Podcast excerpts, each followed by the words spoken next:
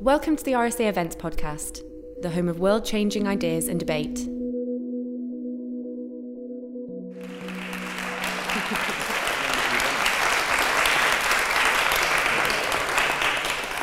Hello, everybody. Um, sorry we're a few minutes late, a few technical issues. We're good to go now. Um, hi, um, I'm Andrea Kershaw. Um, I'm Director of House of Creativity and also have the privilege to be a trustee of the RSA. Um, it's my great pleasure to welcome you all here tonight. Thank you for all coming. Um, a few practicalities. Can we make sure that our phones are on silent? Tom, can you dig into my handbag? Mine isn't. I've just remembered. Thank you very much. um, also, just to let you know that we're live streaming the event, so welcome. To everybody who's watching. And if you want to join in the conversation on Twitter, uh, hashtag is RSA, RDI. Um, just share a little bit about the RSA and what we've been up to, and then the lovely Tom's going to come over and take over with the RDIs. Um, so tonight's event is a celebration of positive impact of design and the influential practitioners who are leaders in their field.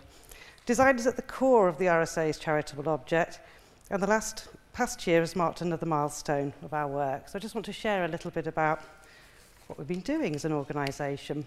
Um, in May 2022, with Andy Haldane joining the RSA as the new CEO, uh, we launched the new vision – mission and programme for the RSA and design is at its very heart of it.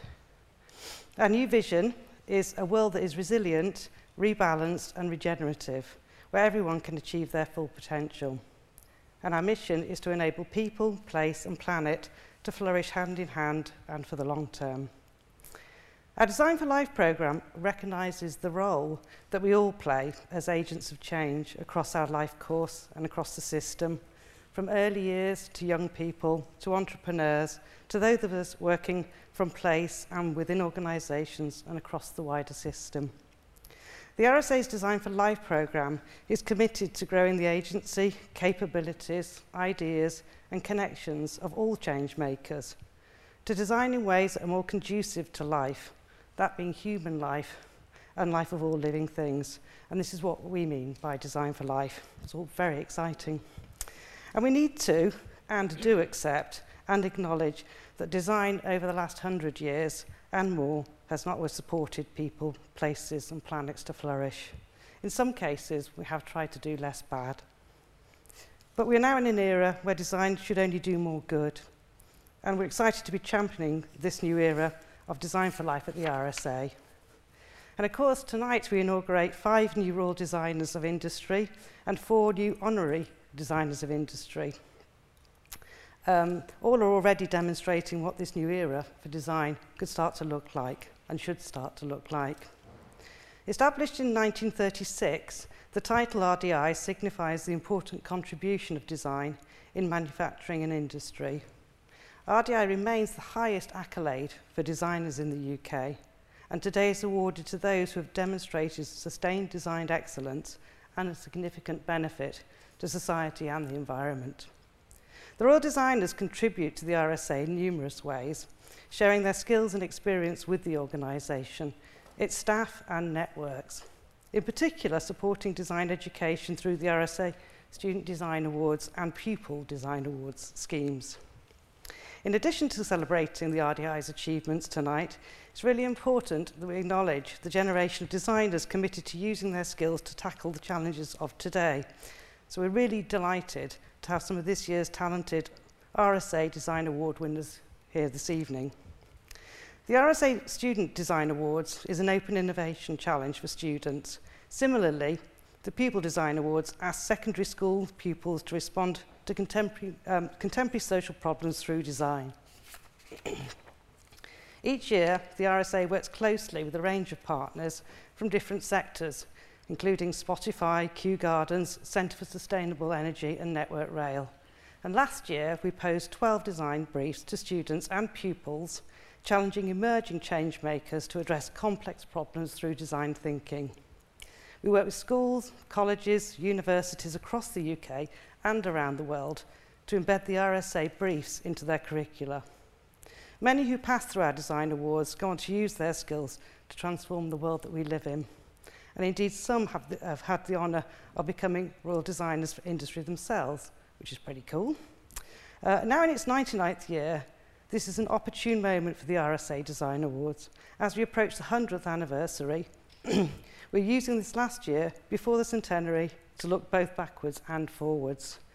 We'll be looking back to the incredible achievements over the last 100 years, drawing together our community of past winners, judges and partners to celebrate the longest running design competition in the world. This will also mark the celebration of the lasting heritage of the RSA since its inception over 270 years ago, with challenge prizes, known at the time as premiums, bringing people and ideas together to create a better world. Looking forward, we'll be reimagining with our wider community of designers, changemakers, fellows and partners what the next 100 years of design awards at the RSA should look like and should achieve for young people, students and emerging entrepreneurs. We'll be asking how the RSA's Design for Life Awards might collectively nurture, inspire and provoke the next generation to release their potential towards a resilient, rebalanced and regenerative world. We'll be inviting you all to share your reflections and ideas to this very question in the drinks reception to follow in the Benjamin Franklin room. Tonight I'm really pleased that we've got three of our recent winners here with us from the Student and Pupil Design Awards and it's my great pleasure to share their work with you. First one up. Joshua Dale won a Student Design Award for the Steel Appeal brief. It asks how might we apply circular economy principles to increase and encourage the reuse of steel from decommissioned oil platforms. Joshua is an MA student, a design student at the University of Lincoln.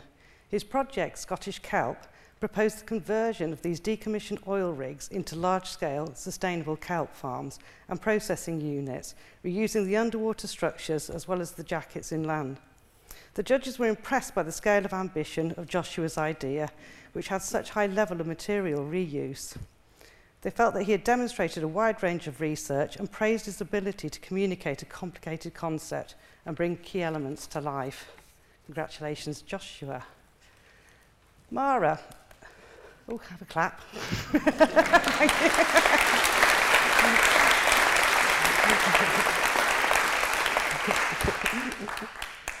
Mara Ungarian won a Student Design Award for the brief Collective Imagination. This brief asked students to think about how to build the capacity and capability of local communities to collectively imagine the future they desire. Mara is a Design for Art Direction student at the University of Arts London. She developed Roma Futurism Museum. It's a digital interactive space that combines virtual reality, live theatre, and experimental installations to promote an intersectional, intersectional collective vision for the future of Romani people. The panel was moved by the passionate way Mara discussed the issues and challenges that inspired her project. They highlighted her impressive understanding of the complexities of intersectionality and how digital space can be used as a site of memory and imagination. Well done, Mara.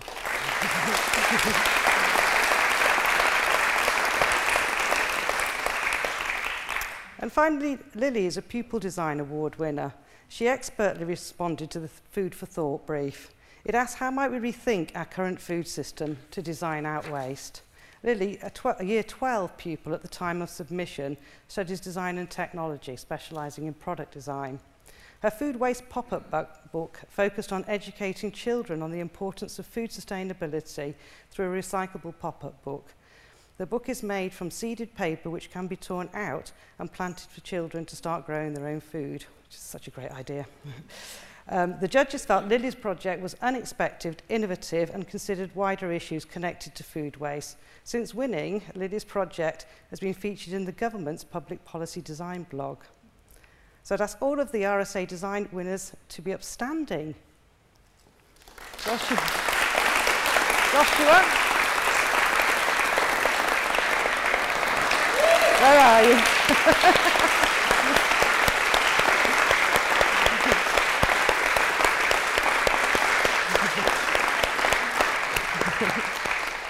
well done, guy. A few years, you could be on the front row. These talented young designers will be showcasing their winning projects in the Benjamin Franklin Room after this event. I'd really encourage everyone to speak with them about their work, what they gained, and, and join us in thinking about what the next 100 years of the RSA Design for Life Awards could look like. But back to our rule designers for industry, and following the RDI Awards presentations coming up, we'll welcome this year's distinguished speaker, Dame Jo da Silva, RDI, to give the 2022 RDI address. Jo is Global Director of Sustainable Development at Arup, leading business transformation in response to the climate, biodiversity and equity crises. Now, it's my pleasure to hand over to the very lovely Master of the Royal Designers, Tom Lloyd. Uh, Tom will read the citations for the new members and will invite them to receive their diplomas. Tom.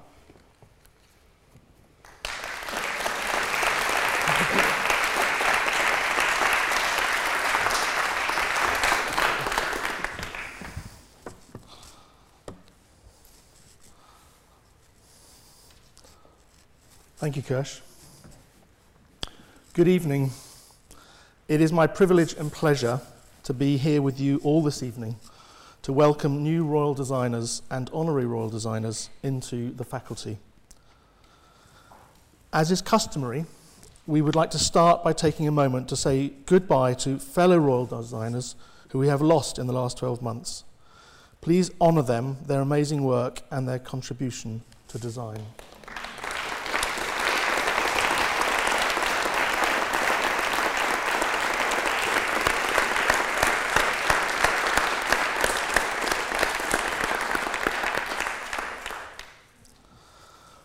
Before we start with the citations, I wanted to share a few words about the work of the Faculty of Royal Designers. Following the privations placed on all of us during the pandemic, in the last year the faculty has been more able to actively develop its partnerships across the design diaspora. As a means of exploring the potential for design to respond positively to the climate emergency and accelerating social inequality, we have been collaborating with the Royal Commission for the exhibition of 1851, exploring the intersection of design and science. The Design Age Institute at the Royal College of Art, in relation to design and ageing, Makerversity at Somerset House, exploring the intersection of design and entrepreneurship, and with the campaigning organisation Design Can, in the service of equality, diversity and inclusion in the design industry. A year ago, I talked a little bit about the vocabulary of design and how it is shifting alongside our changing world. The process continues. Entanglement, uncertainty, radical improvisation, cognitive diversity, regenerative futures. Language is a beautiful tool in exploring ideas, needs, and methodologies of change and the practices of this year's new royal designers is a further testimony to this.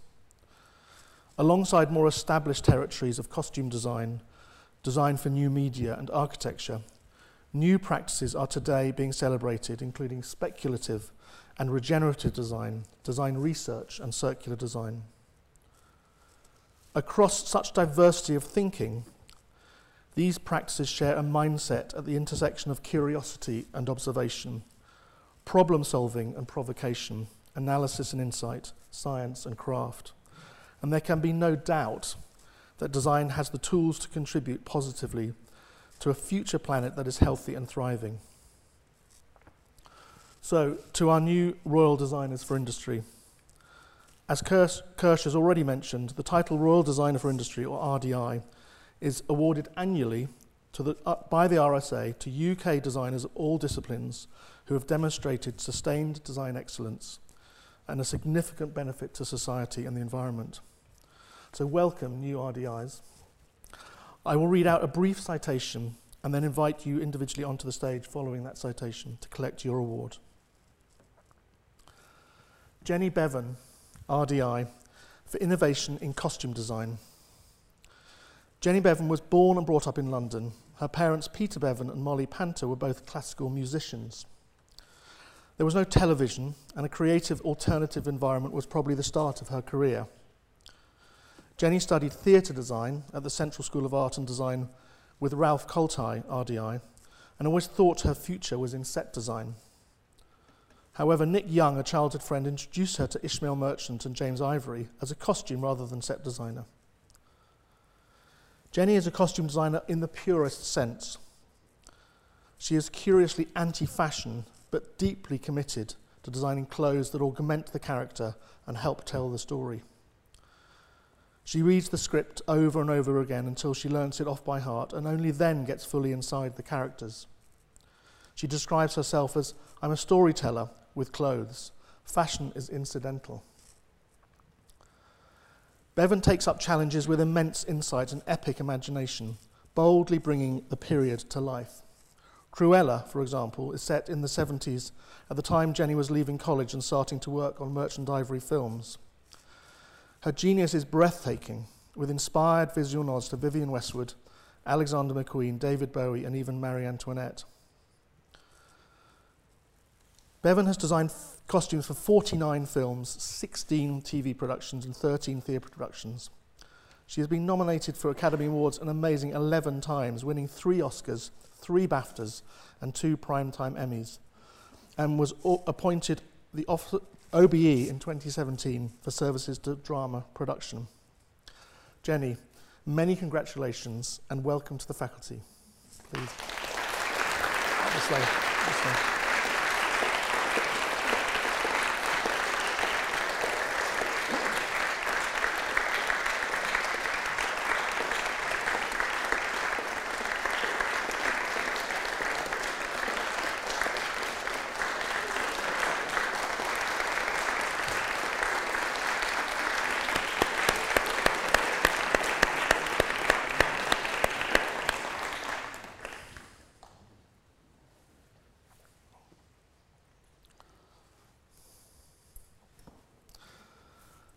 Sebastian Cox, RDI, for Innovation in Regenerative Design.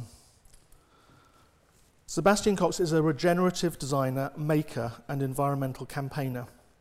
He designs and makes with a nature first perspective for a better future in a forward thinking, zero waste workshop and studio in London. His products use only UK harvested woods, including from his own wood in Kent, which is coppiced to provide net positive raw materials. Although still in his late 30s, with his particular focus on nature first design principles, Sebastian has become a leading figure in the UK design world and, and a recognised advocate for a net zero future.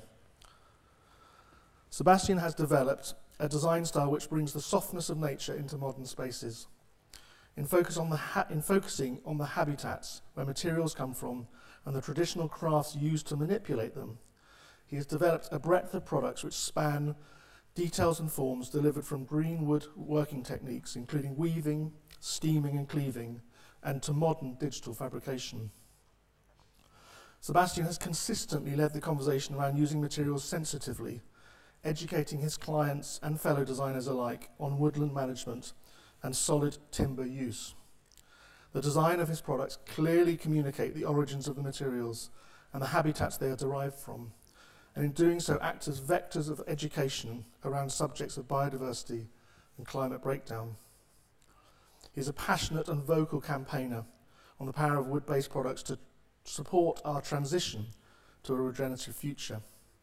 He believes that what we harvest, make, and buy can be part of the solutions to our biodiversity and climate crisis if we ask, what resources does nature want to give us?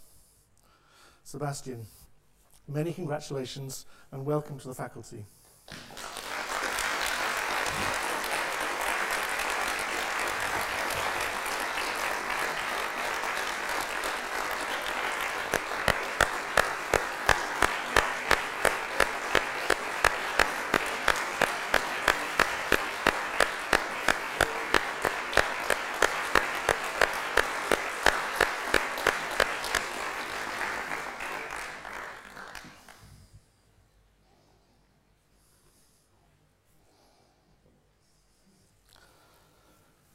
Anab Jain and Jon Ardern, RDI, for Innovation in Speculative Design.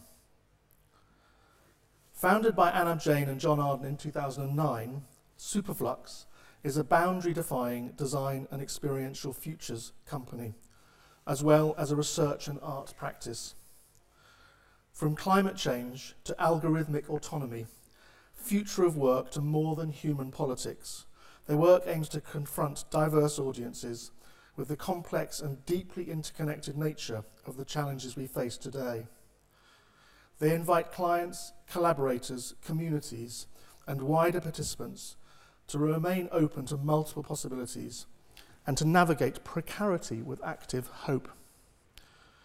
Using design to imagine hypothetical worlds as a critical strategy for business, whilst expanding public imagination, was not prevalent 13 years ago. In this space of possibility, Superflux willed itself into existence, becoming one of the first studios to pioneer the practice of speculative design, critical foresight, design fiction, and experiential futures in business.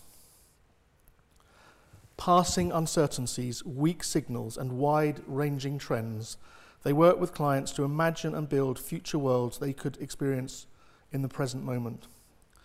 Such visceral engagement with multiple possibilities not only opens up undiscovered opportunities and helps identify blind spots, more significantly, such imagination led futures, futures work enables strategic, informed, and long term decision making. Superflux's design practice remains prescient and innovative because of their active, self initiated experimental research and art lab a space where Anab and Jon, with colleagues, have an opportunity to test new ideas and themes. Sometimes these experiments find, experiments find home in client projects. Other times they take the form of cautionary tales, superfictions, future archaeologies, and immersive simulations, which have been exhibited worldwide. Anab and Jon, many congratulations and welcome to the faculty.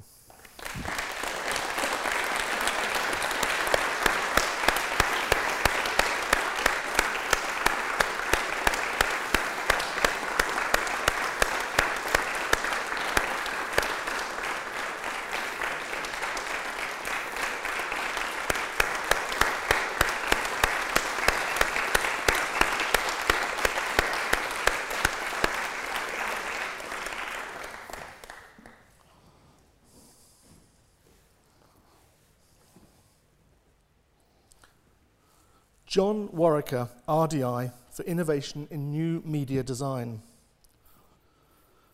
John Warwicker is a polymath designer and artist, working across media, performance, commerce, and art practice, although none of this work acknowledges those boundaries. John attended Birmingham Polytechnic in the 70s and early 80s, researching the graphic potential and limitations of electronic interactive media. During this time, he developed his interest in blurring, fusing, colliding, or montaging both language and media. Thought into form by means of language placed into the world in any medium or media for any length of time.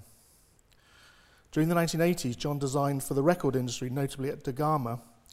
In 1983, he joined the band Freur, then meeting band members Karl Hyde and Rick Smith, with whom and others he co founded the multidisciplinary collective Tomato. John's work is progressive, exploratory, and innovative. He has never stood still. He is curious and displays enormous talent in response to that curiosity. His work in media has been valued by corporations, museums, public space, performance print, architecture, and TV for its originality, provocation, and playfulness. Tomato, the design group that he founded, has been globally influential and a design leader for over 20 years, and John has been instrumental in their success.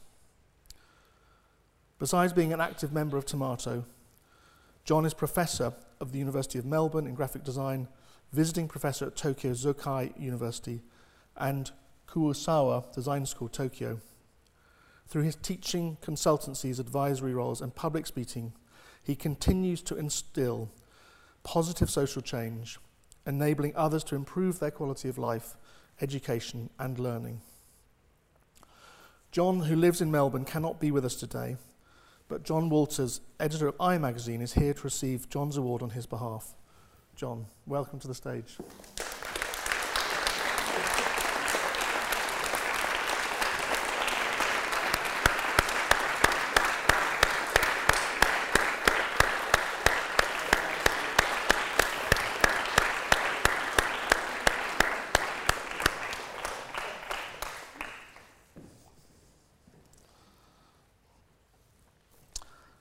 honorary RDI citations. I will now read the citations for the Honorary Royal Designers for Industry 2022. This title is awarded annually by the RSA to non UK designers from all disciplines who have demonstrated sustained design excellence and a significant benefit to society and the environment. Stefan Diez, Honorary RDI for Innovation in Product Design. Stefan Diez is a Munich based industrial designer who creates products for the circular economy. Since founding his studio, Diez Office, in 2002, Stefan has been at the forefront of transforming the ways in which contemporary products are developed and manufactured. The studio works across typologies such as furniture, lighting, and accessories, bringing together technical expertise, creative experimentation, and a rigorous commitment to sustainability. Stefan grew up in a household of fourth generation carpenters and brings a hands on experimental approach to the development of his designs. His deeply analytical way of working often sees him not accepting the way things are made, and he designs the process of manufacture to achieve his aims. He is highly committed to sustainability and a circular economy and believes that a good product offers a tangible advantage to the user, something they can become attached to and want to preserve.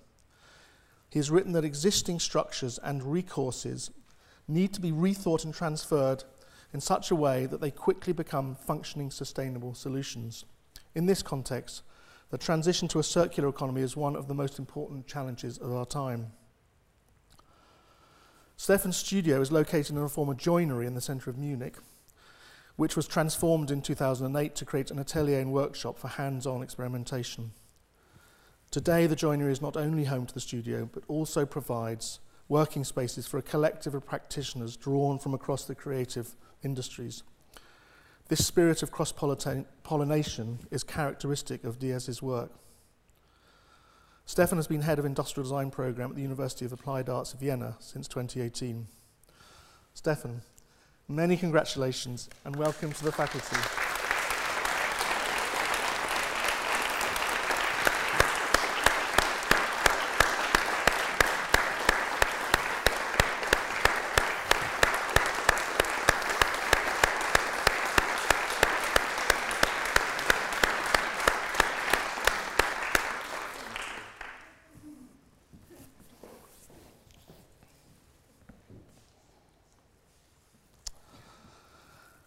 Andrea Trimarchi and Simone Farresin, Honorary RDI, for Innovation in Design Research.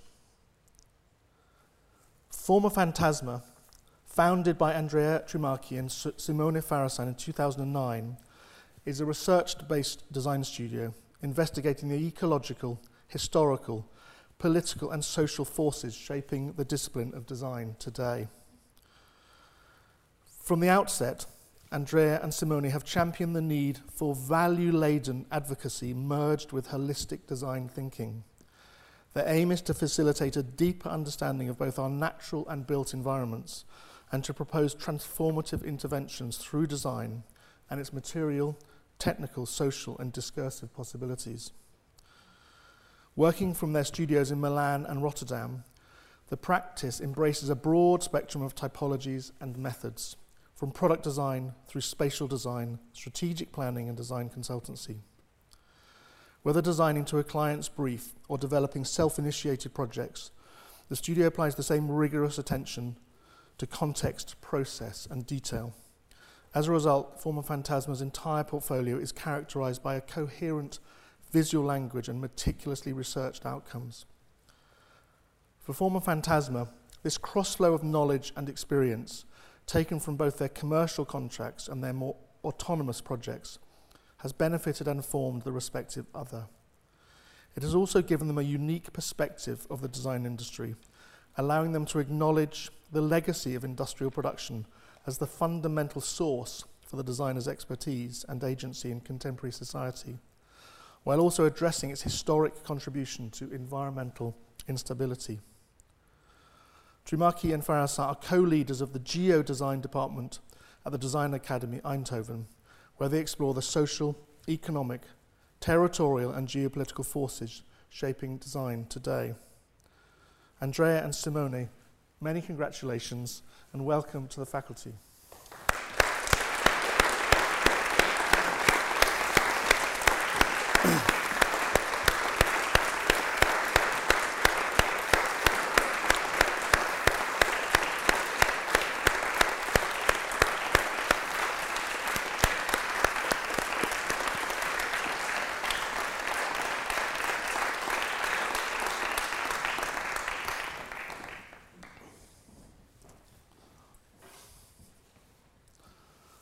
Diébédo Francis Kere, Honorary RDI for Innovation in Architecture.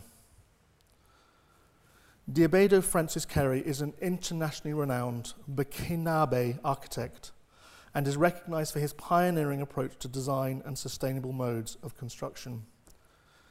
His vocation to become an architect comes from a personal commitment to serve the communities he grew up in and a belief in the transformative potential of beauty. In 2004, his very first building, the Gando Primary School, which he designed, raised funds for, and realized in collaboration with the residents of his hometown while still a student at the Technical University in Berlin, was awarded the prestigious Aga Khan Award for Architecture, garnering him critical acclaim from the outset of his career. In 2005, he founded his architectural practice, Kere Architecture, as well as the Kere Foundation, a non profit organization that pursues projects in Gando.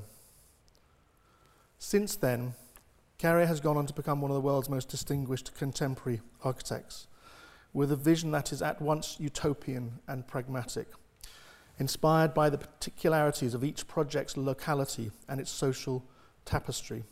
He and his team have expanded beyond his native Burkina Faso to work internationally from his studio in Berlin, largely on educational, civic, and public buildings.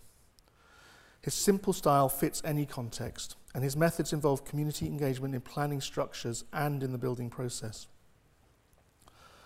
Though now he has gained international recognition, Kere still bases his work on the same principles. Design and social commitment come together in housing and schools, as well as in civic and cultural buildings, such as the Benin National Assembly and the Palace for Gathering he created for the Chicago Architecture Biennale in 2015. Collaboration with local people, artists, and fellow building design professionals is a given. Diébédo is the 2022 laureate of the Pritzker Architectural Prize. Sadly, Diébédo cannot be with us today, but has sent this message to share with us all. Hello, everybody who has gathered today in London. Um, wow, wow. To be appointed as honorary royal designer of industry it's a great honor to me. It is humbling to receive this recognition from England, from London. Um, you know, I would have loved to be with you today to celebrate and to receive this honor in person. But I had to go to Burkina Faso to check with my team. So I can't be there. That's why I want to say thank you to everyone who has contributed, you know, who has nominated or whatever organized to help me receive this honor. Big, big thanks to all of you. Special thanks to Tom Lord and his team, you know, for all of these great things. I don't want to end without congratulating my fellow recipient. Um, so to be seeing together and be awarded is a great day for all of us. But I also want to thank uh, and congratulate the student who has been also recognized through this great, great honor. So enjoy your great day. Thank you again. And then I hope to see you soon in person. You know, bye bye.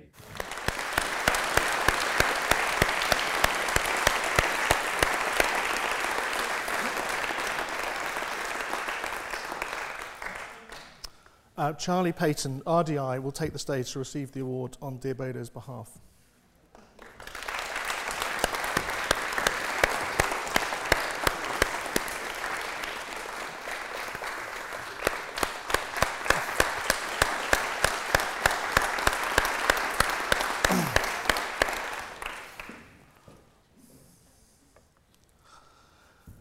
That was beautiful, wasn't it? Each year, the faculty has this beautiful challenge of discussing, proposing, thinking, and electing new members of the faculty. The highest accolade for designers in this country, and one that shines a light on the power of design in all its forms. This year is no exception, congratulations again to all of you.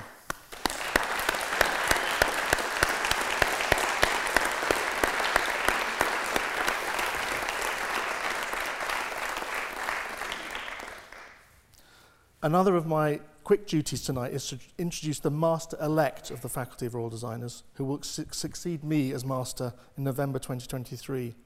I'm delighted to announce that Charlie Paton, RDI, has agreed to take on this role. Charlie's practice is as close as it can be to fulfilling the potential of design in solving our planetary scale challenges.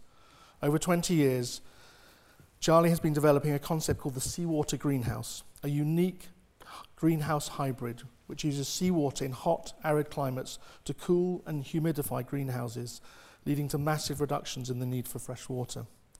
The project is a perfect example of the meeting point between design, thinking, science, and engineering. Charlie, we're delighted that you've agreed to take on the role of master and look forward to working with you in the next period.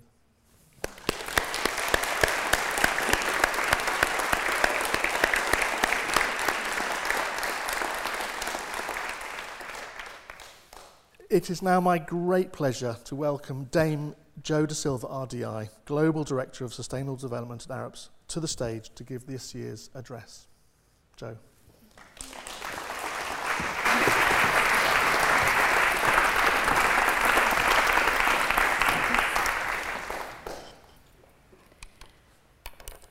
Good evening, everyone. Um, I felt very humbled last year when I was made, made a member of this very illustrious group of people. Uh, there are RDI fellows who have been my heroes or heroines um, that, whose career I followed, and I feel exactly the same watching uh, the amazing uh, people who have joined uh, today. Um, and so first I'd like to begin saying congratulations um, to everyone. Um, it's really fantastic and it's awesome to look at your work. Um, I have a passion for design. I have done so since I was fairly young, but I also have immense compassion for the less well off in the world, uh, the more vulnerable, the more marginalized, um, and concern about failure um, and not how we make a more beautiful world, but how we improve quality of life. And through improving quality of life, I've come to a point where so much of my work has been actually about alleviating suffering. I believe passionately in the role that design plays. Um, and that's why um, this evening I'm going to talk about resilient by design. Our capacity to survive, adapt, and flourish relies on us designing a future that is concurrently sustainable and resilient. Whereas sustainability is accepted as a key tenet of good design, resilient design is still in its infancy, infancy and seeking greater understanding and definition. I certainly am not going to provide any answers tonight, but I want to explore some of the definitions of resilience and how that's interpreted in design and hopefully inspire you to make it central to what you will do. Resilience is a tricky word, but it's very academically grounded, and it describes the behavior of a complex system when faced with stress or disruption. It's about the ability of that system to perform, to adapt, to transform, to maintain or regain its functionality when faced with shocks and stresses. I find it really helpful to just think about the resilience of what system to what shocks and stresses, because resilience on, it, uh, on its doesn't stand alone. It always is associated with something. And systems are complex. Their behavior is defined by boundaries, relationships, and dependencies that are seldom explicit and appear unpredictable. A murmuration of starlings is a very good example of a complex system, but so too is an urban park, which has been designed to promote health, well-being, and social interaction. Its ability to do so relies on the relationships between natural and manufactured elements, people, and climate. But so too does this informal settlement, which hasn't been specifically designed for social interaction, where nature is largely absent, but nevertheless, the social interaction is abundant. My point here is we can't really define systems very tightly. We can't break them down and analyze them. And that's why engineers find resilience very difficult. In both instances, imagine a severe storm hits. That would classify as a disruption. And the resilience of these places, their ability to continue to support the health and well-being of people, to continue to promote so social interaction, would be determined by the ability of the structures to withstand the strong winds, the community's willingness to pull together, their perception of safety, availability of funding, and skills to repair any damage. Resilience has become important because complex systems underpin every aspect of modern life. Supply chains, infrastructure networks, communities, and cities. Stephen Hawking said that the 21st century would be defined by complexity. He was right, and he was also wrong. It is being defined by complexity, but also uncertainty, volatility, ambiguity. And we are all designing things now that will operate in a very different future environment. Are we designing for today? Are we contemplating the changes that will take place? Rather than designing for known conditions, are we prepared to contemplate the unknown? Are we thinking about tomorrow's world? This is in fact a tardigrade, which is the most resilient creature on the planet. It survived five extinctions it can survive from minus 250 to plus 150 degrees, even if it's boiled in alcohol. Um, and this, this is my motto, my logo for resilience. When I get lost thinking about resilience, I go back to this little fellow who's half a millimetre long. Resilience, of course, is a really important part of sustainability, and we're all in the process of rethinking or unpacking that word sustainability, which we're all so familiar with and yet means so many different things to so many people. Imagine three designers. The first is an ecologist, and he argues that actually what we need to do is to restore the planet. If we can restore planetary health, everything else will fall into place. The second is a futurist. The futurist says, but we've actually only got one planet and that's got to last forever. We need to promote regenerative design. The third is a realist. The road ahead is bumpy, and we need to ensure that we're also resilient by design. All three are right. Resilience and sustainability are complementary, and I sometimes talk about them as the DNA, um, the two strands of DNA that will eventually get us to a regenerative future.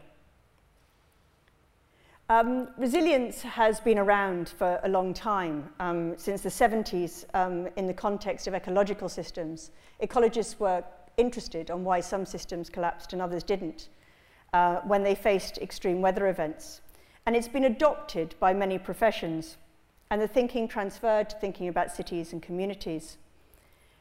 The question that I'm exploring is how can we purposefully design an environment that enables families, communities, cities to survive and thrive, whatever happens. Another pandemic, an economic recession, an earthquake conflict, or the impacts of climate change and nature loss. All of them are happening right now, or have happened in recent years.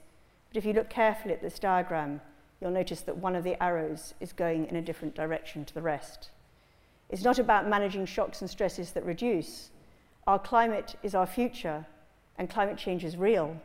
And we are currently on a trajectory that is going to take us to one and a half degrees above pre-industrial le levels in the next 10 to 20 years and get to close to three degrees above pre-industrial levels by the end of the century. At COP, where I was last week, the Pakistan pavilion said, quite correctly, what's happening in Pakistan won't stay in Pakistan. So resilience matters, and we need to think about the design strategies that lead to resilience um, the first is about strategies that prevent failure. Um, and we talk about systems being robust, being strong, like this oak tree. But of course, flexibility is also a means to absorb stress and prevent failure. So too is redundancy, but redundancy clashes with, with efficiency, which has been so central to so much design over the last few decades. And then these words, robust, flexible, redundant, mean different things when you're talking about different uh, design scenarios. So when I'm talking about houses, I'm talking about safe and affordable. That's what a robust solution is. But we also need to recognize that some things will fail, and then what matters is how they recover. And some people talk about resilience as bouncing back. Failure can occur, but it needs to be localized or short term. And there are qualities that design can promote resourcefulness, responsiveness. I got involved in the Ebola crisis in Western Africa, and a study of that revealed that actually things could have been designed differently in terms of PPE, in terms of um, access to hospitals. Uh, there would have been many, many less deaths. And then we saw that again here in COVID in terms of the ability of the healthcare system to absorb the huge demands as a result of COVID. In Bangladesh, the simplest thing that promotes recovery is, uh, is cyclone shelters because people have somewhere to go. And the root of that is megaphones. And the design of those megaphones has been finessed. So they're really affordable and they can be everywhere. And they can tolerate all sorts of, of conditions. But where resilience gets really exciting is about transformative resilience. Um, a lot of my work has been in post-disaster situations, helping communities to build back better. And that's really about being reflective. It's the ability to learn, to think about what failed, to think about why it failed, what other stresses might occur in the future, and to enable communities to emerge stronger as a result. This gentleman is in Pakistan, um, and you see him working on a house, which is a form of construction called Dhajji Dewari. It's an ancient vernacular form of construction that actually you find in earthquake zones all over the world because it works. It's also very beautiful. But it was a form of construction that after the 2005 Pakistan earthquake, no one would support, particularly everyone with the money, because it didn't fit codes and practice and standards. And it took a partnership with Peshawar University to actually get to a point where houses like this could actually be built. As I said earlier, one of the challenges is actually explaining what resilience means to people. And um, one of the pieces of work that um, took me several years with very, very many people involved is thinking about the resilience of cities. How can we design cities so they're more resilient, can cope with a very, very different future? I was extremely fortunate and was given a very significant grant by the Rockefeller Foundation to explore this. And we were able to carry out research in six cities globally um, by through primary research, 16 cities, through secondary research, and then um, even more cities after that where we, where we tested prototypes. And what we were to, trying to do is design a tool that would enable cities to understand the ingredients that contribute to their resilience. And what was astonishing that came out of that research was 52 ingredients. And those ingredients mattered in all these cities, whether these cities were suffering from extreme events or chronic unemployment. Um, they mattered more or less, depending on the shocks and stresses that were being faced. But we came to a view um, that, that this, is, this is what mattered, this what contributed to resilience. Um, we also wanted to make sure we could communicate that and a huge amount of thought went into the design of the City Resilience um, Index framework, which is what you're looking at. Um, really, we wanted to convey that it was completely holistic, the qualities of resilience that I talked about earlier in the middle, because we didn't want them to get lost. Um, and this framework has now been used in about 250 cities globally. Um, and there were people calling me up from places like Medellin in Latin America saying, Jo, thank you. People still understand this. We need to be able to communicate through design some of these more complex issues. What we found from our work on the CRI that was what really mattered is the health and well-being of everyone and that depended on their access to basic things like food and water, shelter, sanitation, livelihoods and healthcare. But resilience also depends on protection and connection. We've so often tried to keep nature out thought that we could withstand nature. And some designs, like the Thames Barrier, are really effective. But we're learning to design in a different way, to use nature to help protect us. And the picture on the right is the Olympic Park in East London, which on a good day like this promotes social cohesion, but on a bad day is completely underwater and all the plants are designed to be able to be themselves resilient, to survive and thrive. Within cities, we found that the glue that holds cities together is not just the budget sheet, but, or the police force. It's actually social cohesion. It's the cultural events like the Notting Hill Carnivals, where people come together and create and co-design um, cultural events. We also found that resilience is very much about empowering people. And one of the things that I've learnt through my journey in life is that I can't design things to reduce risk for people or to make them more resilient. I have to do it with them. And that's because risk and resilience is highly subjective. Um, and we need to design tools and ways, processes, to enable much more particip participatory process, processes um, in the design world. Uh, this diagram, I give my thanks to Melina, who's here with us, um, who helped me to, to draw in a much more beautiful way um, where I think we are.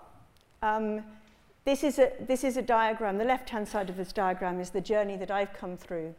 Um, starting in a world where I learnt about design at university, there were no people in what I was taught, and there was no planet, there was no environment. It was the 1980s, it was all about technology and the power of technology and what it could do for us. And of course, what we've learnt in the last 35 years is that the, what that's caused is environmental degradation. And where so many of us are looking is what's going to happen in the next 35 years. Um, I'm still planning to be alive in 20, uh, 2055. Um, I'll be about the same age my dad was when he died. So that right-hand side of this diagram is where we're going to get to in my lifetime. And that's a regenerative future. There are some stepping stones on the way, embracing the circular economy, embracing restorative design. But that road ahead is going to be bumpy, um, and that's where resilience comes in. And we have to embrace uh, that bumpiness in the journey ahead. So I wanted to end by sharing with you something that is not complete, but I hope very much that the RDI will lean into and help take forwards. What are the principles of resilience by design? If they're going to help, help us shape this new world or transition to this new world. I start with the thought that maybe design is always needs-based, but maybe we need to think harder about whether which needs we're addressing and whether we're addressing the needs that are really vital. What you can see on this image is Jengu, which is a hand basin that we've designed specifically for refugee camps um, and you know, migrant populations to prevent the spread of disease because people don't wash their hands. Um, and we had to make hand washing fun. The children needed to want to do it. We wanted the women to be able to do it. And so we had an amazing team with behavioral scientists, product designers, you know, pulling all this thinking together and came up with a true innovation, which was simply, why don't we use our feet to turn on the tap? because then our dirty hands won't spread the disease.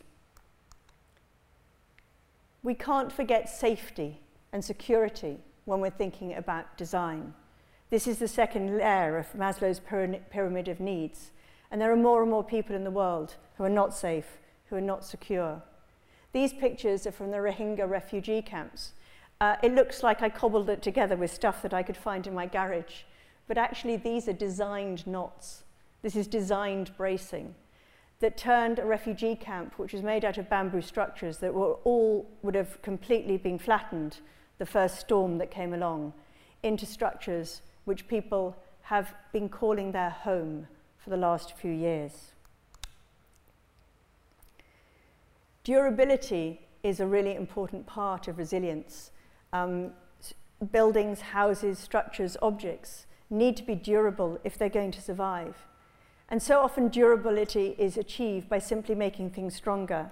But what I've learned is that it's actually about creating things that are beautiful, that are loved, and that are maintainable. These are houses in Pakistan that we worked on are following the 2012 floods, which had followed the 2010 floods two years before. And all we were doing was working with local people to understand how those floods had affected their houses, how they could be made stronger. And I'm happy to say some of them have survived the terrible floods that have happened over the last few months. Local ownership is really important. Uh, using local materials, but also unlocking the capacity of people to build. So often when I've got traveled around the world, I found people in their 60s, their 70s and 80s with amazing skills that are about to disappear because we replaced everything with steel and concrete or plastic. Um, this is um, a school in Ghana, which the whole thing is built out of local materials.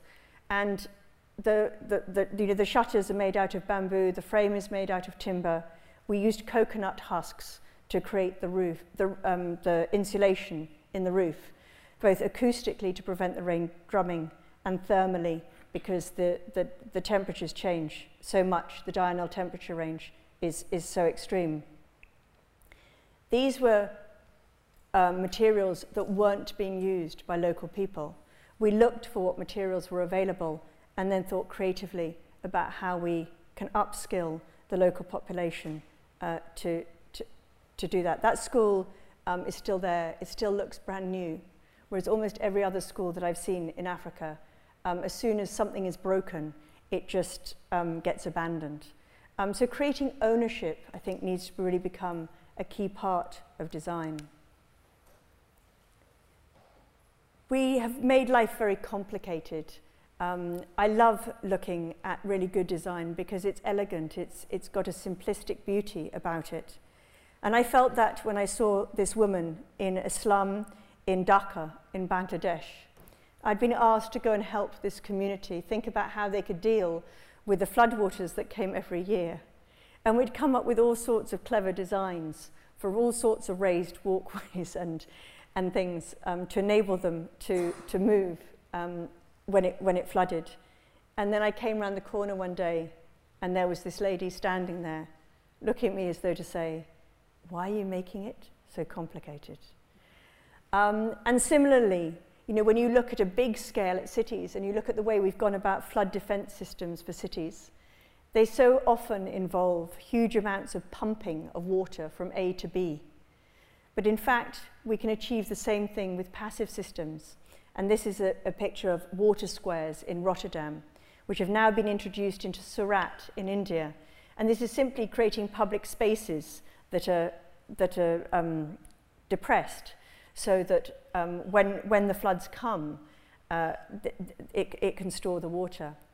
And really, this thinking has come about by just actually thinking much more about the future thinking about much more broadly about the different conditions um, that are experienced. And nature is becoming um, recognized for the amazing services that it can provide us. Nature plays such a key role in dealing with too much and too little water. Features like this, swales, will slow down water. The nature absorbs water the lakes store water. And it's a big shift for many of us to get to the point where we've grown up in a world where we were trained as designers to design in steel, in concrete, in plastic, in man-made materials, and to actually to embrace nature as a key stakeholder in everything we do, but also as part of the solution um, and putting nature first. I talked earlier about social cohesion and social cohesion doesn't occur by accident. Some of the work that I've done has been looking about what brings people together. And work that I was doing in India you know, identified the fact that it's actually public spaces, places where people can meet and greet, and forge that identity that provides the glue in society that's so important because it enables people to act collectively under stress. And finally, my most recent work on resilience has been about children. A year ago at COP26, we convened a rather eclectic group of people to explore the issue of nature-based play in cities. To, and our starting point for that agenda was simply thinking about nature. We realized quite quickly that if we could create nature-based play zones in cities, that would also help the climate There would be areas of shade. There would be areas that would attenuate water. But what I didn't realise or bargain for was the talk by an academic who explained so coherently how children's brains develop differently when they play in nature and the qualities that make us as adults resilient our willingness to be curious, to reflect, our willingness to pick ourselves up from adversity and carry on, our willingness, our willingness to experiment and explore. These are all characteristics or qualities that are hardwired into us if we play in nature. But actually, our brains evolve in a very different way if we go and do the same thing on the slide or the climbing frame in the municipal playground. And so I've come to a view that actually looking forwards, when we're thinking about resilience by design, we actually need to be thinking not just about the people who are on our planet now, but the future generations.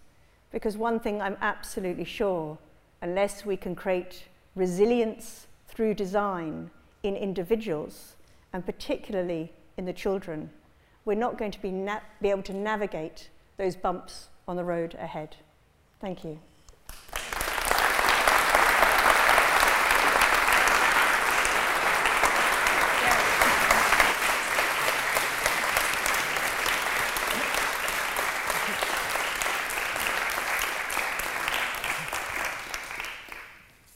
Thanks so much, Jo. Dame Jo. um, to wrap up, I spent, I was very privileged and I got to spend many happy years working for a design firm, IDEO. And in between all our work, quite often, when we could do, we'd come up for air. And the questions that we were asking ourselves is, where does design go next? How can design add value as the world changes? Um, I think it's very clear from everything we've heard tonight that we absolutely have our mandate about where to go next.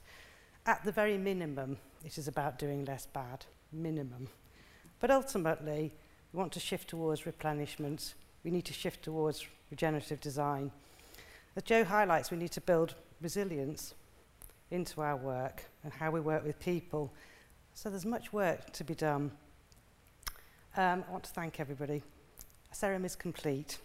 Um, I'd like to thank Joshua, Mara and Lily for joining us. I know some of you have travelled a number of miles to be here, so thank you. Please do go and see their work, the Benjamin Franklin Room, and have a chat with them. Um, I'd like to thank Tom for doing a splendid job. um, big thanks to Joe. I know you've just come back from COP, and so you've flown in and attended here tonight, Really grateful and sharing your thinking on resilience in, de in design.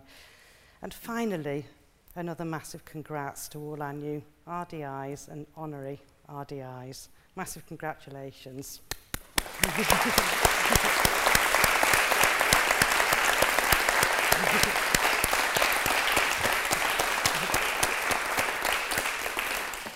As always with these events, it's taken quite a big crew to get us going. Um, so please, instead of taking a drink from them, why don't we give them a drink downstairs? um, drinkies now for everybody, except unfortunately the new RDIs can't have drinkies just yet because we need you to stay behind for photographs. So for everybody else, you go and tuck in. um, it's heading downstairs under this room, the Benjamin Franklin room. So you head off down there. Um, drink is until 8 and then dins at 8 o'clock. So I'm talking very parochially, drink is and dins in my world. drink is and dins. And um, if the RDIs would stay back for a few minutes, that would be great, the new RDIs. Thanks, everybody.